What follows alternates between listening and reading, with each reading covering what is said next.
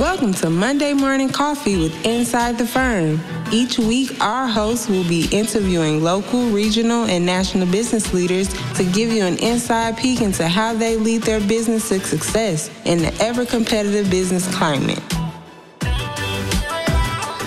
Joining me today is Jennifer Hungate, president of our local NAWIC chapter, which is the National Association of Women in Construction, and vice president of Robert F Hyland and Sons, which is a full service general contracting firm based out of Rochester, New York, and verified by the Center for Veteran Enterprise as a service disabled veteran owned small business. Whew, that's a lot of letters for an acronym. Jen has been in the industry for 15 plus years. Thank you for joining us today. Now tell me how you find yourself in the construction industry and filling these challenging roles. Well, thank you so much for having me tonight. I'm super honored. Construction. I've been in the industry for, as you professionally, 15 plus years, but a lot of people don't know that I grew up in the industry, raised by parents who are very blue collar. My father worked at Kodak his whole life, and side work, he did drywall. So starting out around 7 or 8, I would go to job sites with him. I would help sweep, pick up nails, and kind of just dove right in. And my mother is also in the industry. She, when I was about 13, flew out to Colorado for a golf trip, fell in love with it, and decided that was going to be for her forever home. And so she started a painting company that's grew exponentially. And I remember going out there through high school and junior high every summer, and I would help out on job sites and I would paint. I feel as though she gave me the worst jobs, but it definitely taught me a lot that, hard work definitely does pay off. But it also gave me the drive to want to go to school and pursue what my passion was construction. I loved being on the job sites growing up and watching these houses being built from the ground up. And it was just really exciting. So I knew that that's where I wanted to be, but I didn't quite know how to get there. So through high school, guidance counselors would always push me to take courses that I didn't necessarily feel that I wanted. I wanted to take those shop classes. I knew that I wanted to be in engineering. So there was a course that I asked my parents to pay for. It was Principles of Engineering, and it was a senior course where we got college credits. And from there, I learned how to frame a wall, hang drywall, run electrical, and I was in heaven. But a lot of my friends in school, they were taking home ec and music and art, and me personally, it wasn't my thing. I value it. I think it's great that people do it. Just wasn't for me. So from there on, of course, my parents weren't thrilled that I said I wanted to pursue a career in construction. I think they always envisioned their little girl to be a nurse or a teacher, or whatever parents decide they want their child to be when they're little. But nope, their little girl wanted to wear construction boots and a hard hat. So I ended up going to MCC for 1 year just to obviously make sure that this was what I wanted to do. Took a very generic, undecided engineering course, and I knew this is what I wanted to do. As I said, I was only at MCC for 1 year, and then I transferred over to RIT, where I enrolled in, at the time, the program was, it was engineering science, where civil engineering technology, and it was eye-opening. I was amazed at the courses that I was going to take. My advisor at the school was a woman, and to me that was amazing. Maureen was, her history. Her husband was in the military, and she traveled all over with him, but she still pursued her career. Every city she went to, she was estimating, took any engineering job she could because that was her passion. And I think she was the first woman that I met that I realized I could still be a mother and have my career. And it was great. Took a lot of extracurricular activities over at RIT. I joined the concrete canoe team. Yes, concrete can float. I'm laughing. I'm like, if I saw that as like a extracurricular campus enrichment, I would probably jump on that too. It's a very compelling name. It was so much fun. Like, we got to be in the soils lab, we called it, and we got dirty, and we made samples just to see the buoyancy of the different concretes that we came up with. And you actually put these on. We were, it was so cold, but I remember we were practicing on the Genesee River over by, somewhere by the campus, there was a boat launch, and a lot of the crew teams practiced there. And here we are in this concrete canoe, and we passed the crew teams, and it was a lot of fun. I met a lot of friends, and it was just a great experience. I do think that RIT does a great job with their kind of immersive and like tangible experiences they give the students. Yes, and honestly, what I loved about being on campus is part of the requirement is you have to do internships, and they have to be paid internships. So I feel like RIT definitely prepares the students to enter the workforce. They're not there just to kind of take your money, hand you a piece of paper and say, okay, good luck. Like, they actually train their students, and they make sure that they are getting qualified internships that are actually going to make them employable. So while I was there, I took on 5 different internships.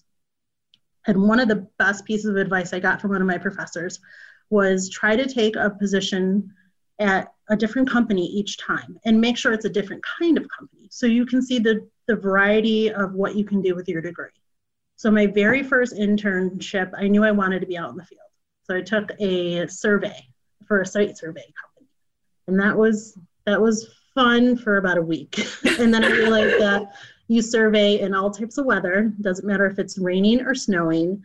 And you're generally in areas that aren't the nicest, because you're trying to prepare for a construction site. You're not on a prepared site already. So we were in the woods a lot, and it was cold and muddy and wet. So I realized right off the bat, okay, I don't want to be a surveyor. What's next? My next position I believe I took was an estimator for a site contractor. And that was great. It was funny. I walked into my interview, and I was dressed in a suit and heels, and I thought I looked great. Well, a site contractor, he's wearing overalls and boots, so I was very overdressed. A lot of the guys in the office got a chuckle out of it, but I thought, you know, I was trying to be professional. So I learned a lot as far as what really civil engineering was in construction. Well, the culture around it as well, it seems. It's so different. They're very just laid back people, and I love it. Like, no one is trying hard, but they're just hardworking people, and they take pride in what they do. Yeah, and a little background. So Jen and I know each other because I'm also based in Rochester, New York, and we met at a NAWIC event, and I found that the members of NAWIC are incredible. And so Rochester, RIT is Rochester Institute of Technology, and MCC is our community college here. And I have experienced both programs. I kind of like dipped my toe into the RIT program, but then I nearly finished the interior design program at MCC, but then pivoted into construction technology because I was done with paint samples at one point. Well, I had gotten to the point where I was being taught Revit in my interior design program, and then when I was in the CIT program, they were teaching AutoCAD. So I felt like there was a disparity there. And I knew that if I wanted to get into the industry and the space that I wanted to occupy, I needed to know how to use Revit, but I needed to know how to use it with a builder's mentality. And that's why I thought RIT was fantastic, is because they're getting their students like immersed into actual construction experience. So, right, Jen and I met at a NAWIC event, and you weren't the president at the time. No, I wasn't. You are now. So how, like, what is your role there and how did you get involved? So I got involved with NAWIC while I was interning for the town of DPW. And I was site surveying again. And the town supervisor had, or inspector, he had taken me around to look at a couple different job sites, and he said, you know what, I want you to meet somebody. And I said, okay. And he's like, there's this woman named Pat Hines. And I was like, who's Pat Hines? And I was like, okay, sure, whatever. So we pull up into this building out in Fairport, and it's Hines Concrete. And I'm like, oh, well, it's clearly, you know, that's her husband. And I feel horrible that that was exactly where my thought went, but I did. So I walk in, and I'm with him, and we go to this massive office. And here is this maybe 5 foot older woman. She had to be like 65 years old. And she introduces herself to me as Pat Hines. And I'm like, hi, nice to meet you. I'm Jen Hungate, you know, or I'm sorry, Jennifer Hill at the time. Wow. This is when I was there. And so she explains to me, you know, her and her husband, well, mainly her, they started this concrete company. And they were one of the first companies in Rochester that had a slip form machine for sidewalks. And so that really got their company, that really took them right through the industry and just set them apart from all the other concrete companies. And to me, it was fascinating that here's this woman who has been in this industry her whole life. She has, her and her husband work together. Her sons work there. And she was telling me about NAWIC, and she goes, have you heard of NAWIC? And I hadn't, of course. And she said that there's this network of women in Rochester who are all in construction. And she goes, I would love to sponsor you and come to one of our meetings. So I said, okay. I was free one night, and I went, and I was welcomed by all these women that I didn't even know were in the industry. All these women, different companies, mechanical, electrical, site, architects, engineers, they were all there. And it was just amazing and almost inspiring. It was really inspiring to be in a room full of all these women who essentially are going to have the same issues that you do with your jobs. So it was nice to see that. And Pat was very kind. As I was a student, she offered to pay for my student membership, which I will be forever in debt to her. Unfortunately, this past year, Pat did pass away. So we actually now have, our scholarship is named after her. So it's the Pat Hines Scholarship. So it's amazing. And her granddaughter was one of the recipients this year. That's awesome. So she's going to follow into her grandmother's footsteps. So we're really excited to see how she, where she goes in her career. Well, I think that having mentors is such a key piece of like finding your way through a professional environment and like really getting your feet under you. Can you tell the listeners like a little bit about your role at NAWIC and some of the things you would like to see happen with the organization? Yeah, so as chapter president, it is actually my job to make sure that we are enforcing our mission statement, which is basically to promote and educate women in construction, to go out there and teach these young girls that there are possibilities of not so much a typical job for them, that there is a career outside of this industry or standard norms for them, and that we are desperate for them to enter these careers. Right now, women make up just under 10% of women in the construction industry. What I am pleased to hear is that I did recently learn that women are paid, there's less of a gender gap pay with women in construction than there are in other industries. So with construction, there was a survey done, and there is women are paid 99% of what their male coworkers are paid, which I found pretty interesting because in other industries, women are paid roughly 80 to 82%. So at least that the gender pay gap is a lot less. So there's less of us, but there is less paid comparably. Correct. So at least we're appreciated, those who do enter the field. So that was really exciting. But my goal for this year with NAWIC is I would hope to bring on at least 5 to 10 more members. Rochester is a big city. Currently we have 46 members. I would love to see that somewhere between 55 to 60, if not more. There's a lot of companies and colleges locally that offer, well, RIT being specifically, we're so close that they have a program there, and I've recently reached out to them, and we will possibly be having some networking events involving the students. So hopefully we can at least let the college women know that, hey, there is a network out here when you graduate or even when you are in school. We're here, reach out to us if you have questions about your career or concerns, please, you know, we're here, your sisters, reach out. Since the listeners of this podcast are not Rochester based, I think we could say that NAWIC is national. It is national. There is an opportunity for NAWIC chapters across the nation to engage with like the younger, a younger audience, like really get their student membership up.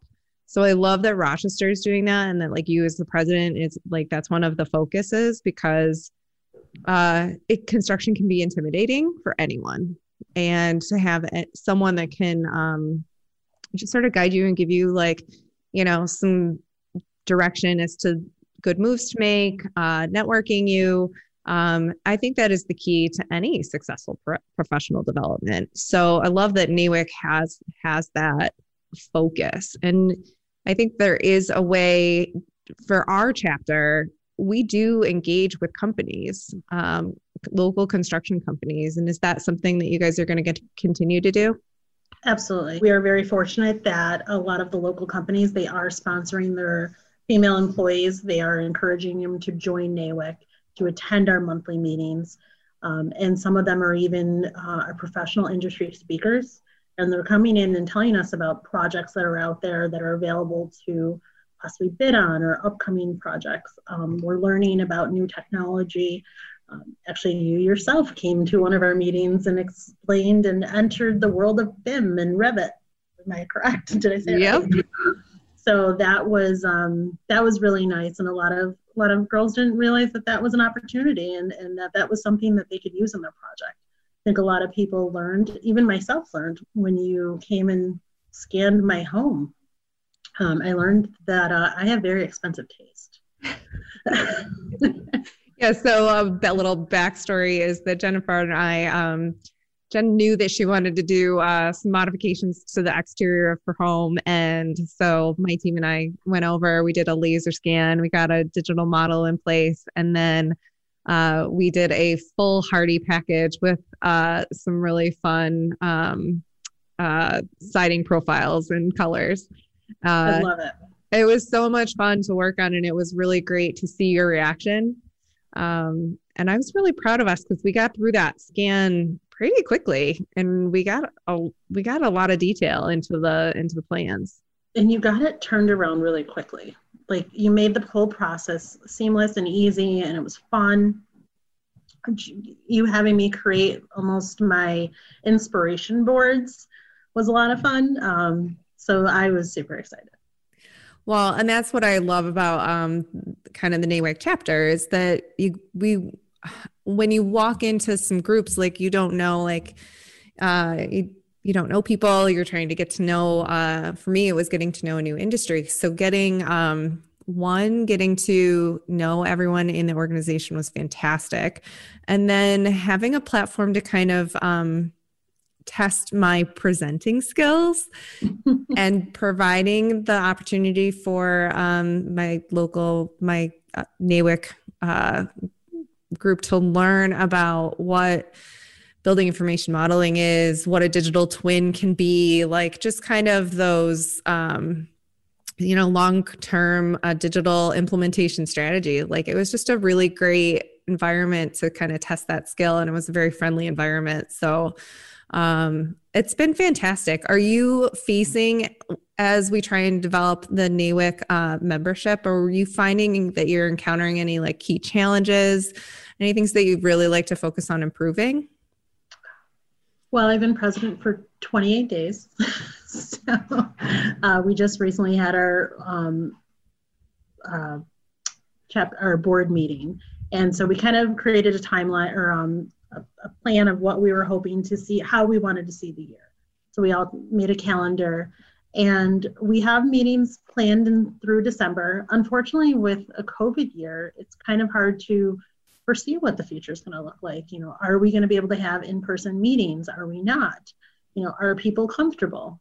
So we did do a Survey Monkey, and what the survey results did show us is that people want in-person meetings. So now we are trying to brainstorm how can we have monthly meetings that are both in-person and virtual, but also be safe. So we are going to try a networking event in January at the Rochester Builders Exchange. And there we will test it out. I'm not sure how we're going to do speed networking with some people virtual and not virtual, but I think we can create some breakout rooms for people who are virtual, and they can kind of do their own speed networking that way. I can't say that connecting people still is so important. And it is. And that's how we do our business. It's hard. Yeah. Especially, so I'm not in sales, but a lot of our members, they are in sales. So that is how they make their earning. That's how they make their living. Yeah. So right now I know it's hard for them to not be able to be in person. So I think a lot of people are very anxious to get back in person and start really networking. So we're hoping NAWIC can help that. It is. It's an important platform that you guys provide, and everyone comes to the table knowing that that's the vibe, is making sure that we can facilitate those within the organization that need to make those connections. So you've had 15 plus years in the industry, and I do a little segment called 30 No's. So I was wondering if you could come up with, what's the best no that you've heard, and was it right? Was it wrong? And what did you do to redirect that no? And how did it shape who you are today? That was a lot of questions. Did you get all that? It was a lot. No, I did. So I don't know if it was necessarily a no, but it was more or less an opportunity that wasn't given to me per se. So I was about 28, just married, and 2 young babies. And there was a position for a project manager that was just outside of our hometown. It was in Binghamton, New York. So it was about 2.5 hours away. And I was a perfect candidate for this position, but I was not offered said position because I was told that they thought because I had young children that I wouldn't want it. And I was never asked, so they gave it to someone who I felt was less qualified. So to me, that was almost like the biggest no I had. And I took it as my employer said no for me, that they thought that I either couldn't do it or that, I was better suited at home. Either way, it really upset me. And it really taught me that I felt like my employer didn't value who I was and what my career goals were. That might have been their thought, but that wasn't how I felt. I wanted the position. My husband was supportive of that. We had 2 young children, but he knew where my goal was for my future. So that definitely, it upset me, and what led me to eventually leave the company. It kind of just another nail in the coffin of, okay, this is why I need to leave. It really is interesting to hear that you actually had that experience, that they had made an assumption about your, your perspectives and your values, and that had a huge, that impacts your livelihood. So did you take that and move? I would take that information and be like, I'm going to make it very clear moving forward that if I am applying for a position, I want the position. Didn't think I'd have to do that. Absolutely. So yes. After I left there, I had 2 other positions, and I made it very clear with those 2 positions of where I stood, what I expected from them. And I wanted to also know what they expected from me. Was I going to be what they were looking for? Because, obviously I'm working for them, but also I wanted to make sure that I was getting what I wanted out of it. And, you know, to me, you have to be happy with what you're doing for your career. You spend more of your time awake at your job. And if you're not happy doing it, you're going to be miserable. So I consider my work my second family. It's almost like my second husband. And I love it. Well, and that's what's interesting about what you had said is that, so you were 28 when you had that experience. Yes. And knowing now knowing then what you know now, it is interesting to a lot of young people perhaps might feel uncomfortable being very definitive in disclosing what it is they're looking for out of a position, but also like from the leader of the organization that, you know, they're putting an application into. So would you give that advice to young professionals in regards to being direct and setting your expectations, like absolutely. Putting them out there way early? Oh, absolutely. I think it's better off that you're very honest with your employer of who you are than for them to get used to who you are and then for you to change. So they're like, well, where is this coming from? My current position where I'm at now with Hyland, I remember when I did apply, I didn't even really apply, but when I got offered the position, I remember going in for an interview and I sat down with the owner and we're talking and he asked, you know, do you have any questions for me? And I said, well, kind of. And I said, don't hire me if you aren't okay with me leaving. And he was very like surprised. He goes, well, what do you mean? And I said, my goal eventually is to be my own boss. I would love to own my own company. And if you're not okay with that, I don't want you to be surprised when I tell you this is my plan. And he was very quiet at first. And he just smiled and he goes, I love that you know what you want and that you can say it out loud. And he goes, of course I want you on my team. He goes, you're honest because you had enough guts to be honest with me and tell me, he goes, those are the kind of people I want employed with me who are going to be open and honest with me. They're not going to tell me what I want to hear. And he goes, you don't even know me. And you told me like, this is what your plan is. So, and I knew that was a good fit. So. Well, it's great to hear that that was the response. I feel like as an owner of a company, if you know, you get an opportunity to work with an individual that has a very clear mind, it forces you as the owner to really level up. And, you know, what type of environment can I create that that will retain that type of talent and that type of person? You're still there right now. So you must be doing an okay job. I tried to quit and not because I disliked my company, the company itself. I just had that goal of, I wanted to go pursue my own company and kind of be my own boss. So he went up to me and offered me a position as a partner and I accepted. Well, at first I was hesitant.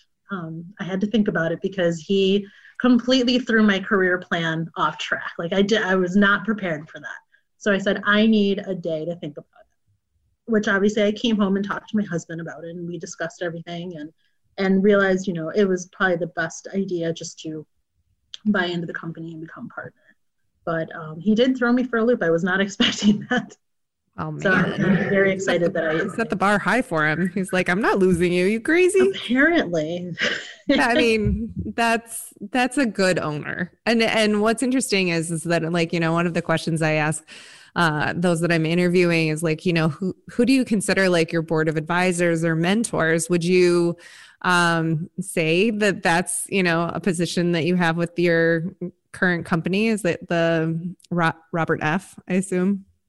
Yes, Robert F Hyland. And it's funny, his name is not Robert, his name is Donald. Is a mentor to you? Like, do you have others that you lean on? Yes. So I have, I think it's important to have multiple mentors and different types of mentors. You don't always want the same mentor in your industry because you need an outside perspective. Donald is a retired state trooper. So even though he is in construction, he was in the military. So I definitely value his opinion and I go to him for all kinds of things.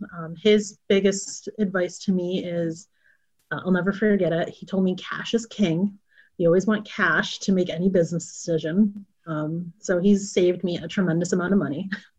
And he told me to slow down and enjoy life, that life goes by fast. He has 3 sons, and he can't believe that they're all older, out of the house, they have their own lives. And, you know, I'll come into work and I'm tired sometimes because I have 2 boys under the age of 11 and they keep me busy. And he tells me all the time how jealous he is that I get to live that right now. And I'm looking at him like, I'm exhausted. And then I have Michelle, who I met at the career fair when I was back in college, who hired me as an intern, who eventually turned into a full-time position. She, to this day, is one of my greatest mentors, and I talk to her about everything. And it's funny because I feel like I've turned into her mentor. So it's interesting. I've experienced when you have... It's when you get a very mutualistic environment with, you know, someone that you have as a peer advisor. Like, I think that's, I mean, that's the golden ticket when it can be mutually beneficial. Especially when you're that young and you've matured into a role in the construction industry and you've maintained your relationship with a mentor. And so you'll still turn to her. I still do. Those 2 are probably the top 2 that I call for anything significant, really, career-wise. But of course, you know, I have my friends that I bounce ideas. I've called you and bounced ideas off you before as well, and vice versa. But I think it's good to get a couple different perspectives from people. What's some good advice that Michelle's given you? Oh my goodness. Oh, she, I remember I came to her and, she told me you have to be happy with where you're working. And if you're miserable each day, like if you're not excited to go to work every day, then that's not where you need to be. And she kind of more or less, she kind of helped me feel more confident to leave my job that I was unhappy with. And she supported me the whole way. Even though she worked for that company, she knew I wasn't happy. And she was 100% supportive, did not judge. And it was nice to have her, to kind of have her behind me. I think that's great. And I love that you've filled that role for me on a number of occasions. So I remember the first time I had gone to a NAWIC event, it was with a mutual friend of ours. And she says to me, oh, you have to meet Jen at this NAWIC event. And I'm like, okay, it's a bunch of ladies in construction. I'm so excited. And I left that evening just like, oh, I found my people. Oh, I found my people. And you can have showed up at one of the best events, by the way. That was the guest bartending. It's pretty awesome. And when I left that evening and I was like, I get to have like casual conversation. It's about construction with other people that want to hear about construction and have things to talk about construction. Because to date, I had not experienced being able to have that kind of like peer interaction that didn't get totally sick of like construction chit chat. No, I don't think any of us ladies will ever get sick of talking about it. And we don't always talk about work, but it's nice to have another woman who's in the industry who experiences these things. You know, we're moms, and I feel like women put a lot of pressure on ourselves, and we do it to ourselves. You know, we want to be the perfect wife. We want to be the perfect mom and the perfect friend and the perfect employee. And, you know, we want to have a very pretty house, and we just juggle so much, and we are our biggest critics. And sometimes we just have to be like, enough. Like, we are enough. You know, if you want to give your kids cereal for dinner, give them cereal. I did have that experience. My son had hot dog for dinner when he was like 2, and I was like, or not for dinner. It was breakfast. Oh my gosh, I gave him a hot dog for breakfast. And I had to go through like this mental like reconciliation. I'm like, it's a sausage. So it's okay. But do you think your husband or my husband, that thought goes through their head? They're like, hey, I fed our kid. It's protein. It's protein. He's going to be huge. Well, it's interesting. So I have a couple different mentors that are in the construction space. One was my CIT professor. And going into a civil technology program and not having a lot of commercial construction background, which is what the primary theme of the program is. It's commercial sector. And I had said to her, I'm like, you know, so part of me just, I need to get out there and I need to get some experience. And, you know, that's hard. She's like, you will go into this construction industry and the bar will be set higher for you. You'll feel like it's not okay to fail. And she's like, the culture of construction industry is very different. It's sort of like, yeah, you get into the field, you fake it till you make it. And you're going to have to kind of adjust to that, because I would say that a majority of women are not comfortable in a fake it till you make it environment. I remember one of my first experiences. So you're right. It is a different culture, and there are rooms called war rooms, and that's their estimating room. And I was like, excuse me? And it's literally called the war room. And I was one of the only female estimators. And the language that came out of there, HR would blush. But it's just almost like this unsaid rule of what happens in the war room stays in the war room. And, you know, there's a high stress, papers are flying everywhere. You know, you're trying to get this $30 million bid done with. And I remember one of my first experiences, and I blame myself. I was afraid to ask. I was nervous. I wanted to prove myself that I knew what I was doing. So I was in charge of the door package, and it was for this school, and there had to have been like 380 doors. And so I gave the head estimator my number for labor, and he goes, that sounds off. And I go, well, what do you mean? And he asked me, goes, well, how many continuous hinges do you have? And I was like, well, 500 and some odd doors. And he goes, are you kidding me? Well, I didn't realize the difference between a continuous hinge and a regular hinge. And a continuous hinge is almost like a piano hinge where the door will close on itself. Well, those take at least 10 to 20 screws per door, whereas a regular hinge has 3 screws per hinge. So we're scrounging around, and he's yelling at me, and I'm like almost in tears going, don't cry, don't cry, don't cry, because you're in a room full of all your coworkers, and you don't want to be you're already the woman. Then you're the woman who made the mistake. And the last thing I want to be is the woman who made the mistake and cried in the war. Like league of your own, league of their own. There's no crying in construction. So that always stuck with me as one of the scariest times. But after that, I learned what a continuous hinge was, and I never made that mistake again. I think that yes, I do pride myself on. I will make mistakes, but I generally only make them once. That's the goal. And if I can go into because the other mentor that I have is a commercial commercial construction manager, and he runs multi-million-dollar. He has to audit the bids. He's got to audit the proposals. He's like, you know, and he's the one that said, just do it. Take the jump.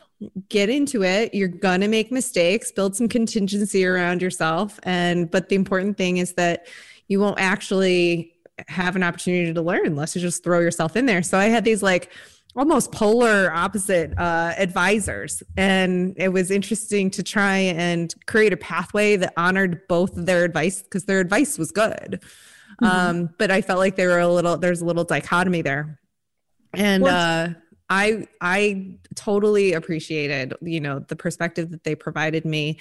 And I would say that if anybody's out there listening and they're considering getting into construction, or they're like a little fearful, is just, you got to throw yourself in. You have to. Yeah. And you're going to make so many mistakes. And as I got older, I realized that the men were making more mistakes than actually I was, because I was so nervous to make a mistake that I was triple checking everything, where they would do it once and hand it in. Not all men, but I just realized that, like you said, you fake it till you make it. And they were doing that like nobody's business. And I was oblivious to it all. Well, and now, and then you get the chops, you know, to, you know, get through those situations a little bit faster each time. So you have so much experience in the construction industry, and there are many people that listen that do not have a construction background. But my take on the world is that everything is influenced by design or construction. So if someone's listening and if they had a construction project that they were getting into, do you have any advice you would provide them?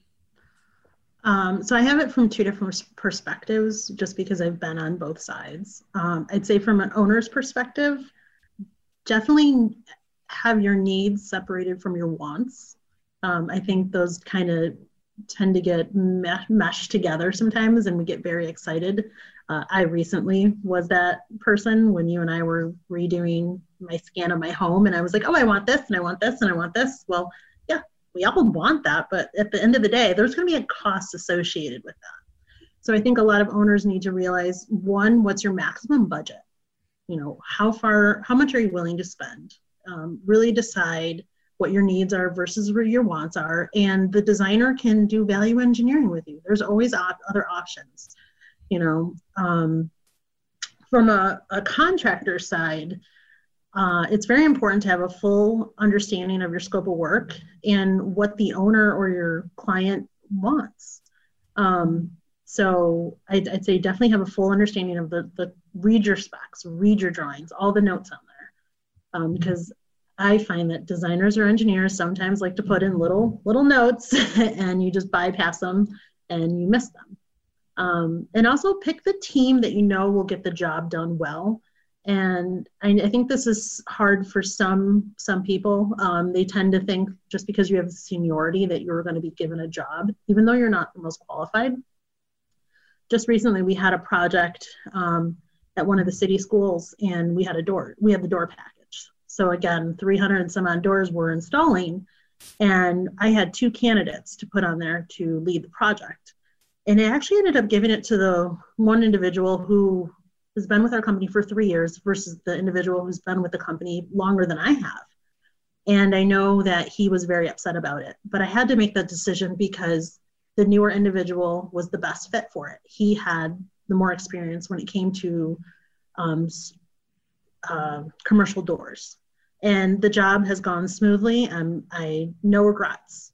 And I had to have that conversation with the seasoned senior employee, and he understood it, but you know, I at least took the time to sit down and talk to him and explain to him my decision. I didn't have to do that, but it definitely made our work environment a lot more pleasant.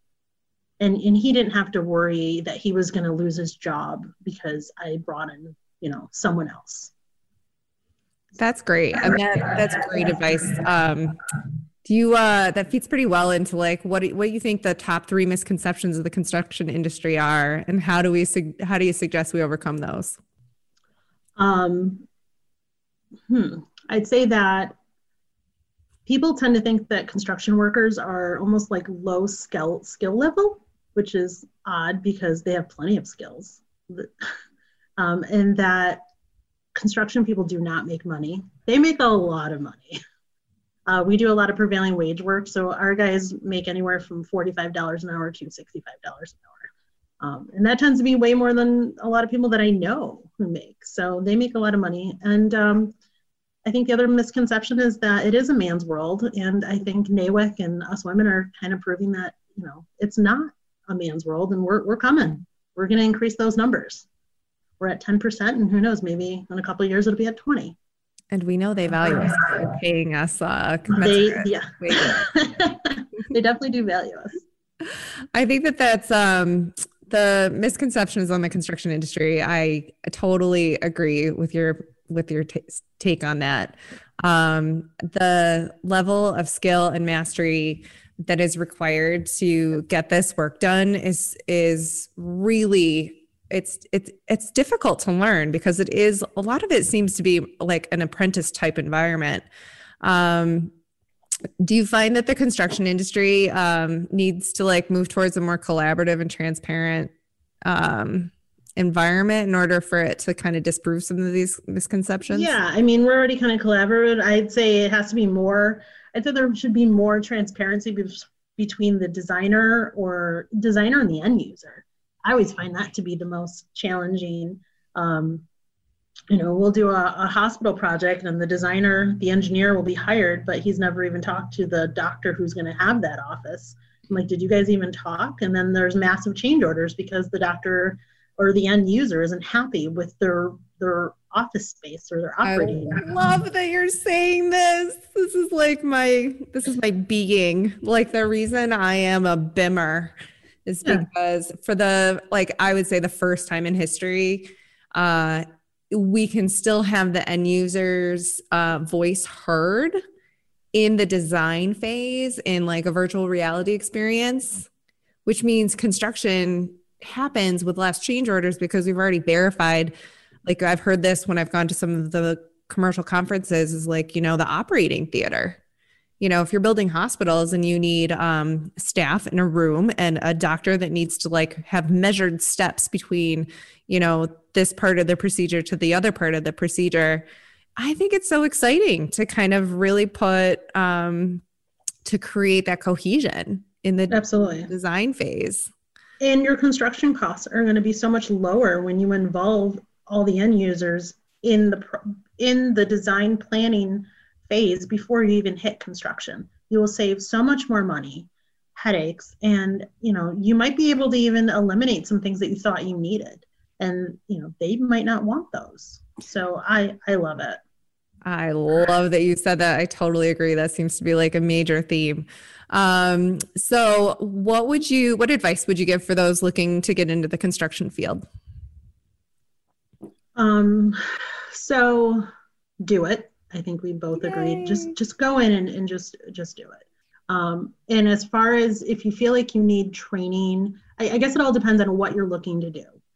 Can you get into construction without a college degree? Absolutely. You definitely can. You can get in with a high school diploma. It's just a matter of which path you're going to get into. Are you going to be in the field and get field experience? Because I tend to think that tends to be the best way. I see a lot of people who go to school and they just read textbooks and then they go and work in an office and they don't get that field experience. So it's really hard to look at a set of plans and visualize what you're building or estimating until you actually get out there and get your hands dirty.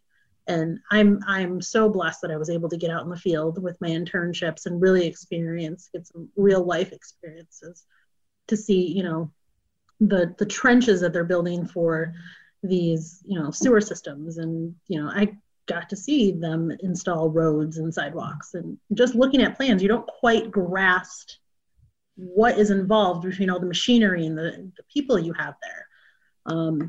But you know, I guess it doesn't matter if you want to be a project manager. I think at the very least, maybe an associate's degree in some sort of construction management, because they do teach you really great courses. You'll learn scheduling, basic cost estimating. I think you took a couple AutoCAD classes as well that you mentioned. I was terrible at AutoCAD. I will be honest. Like I just did enough to get through it and I was done. I knew that I would leave it to the professionals like you, because I was like, nope, don't want it.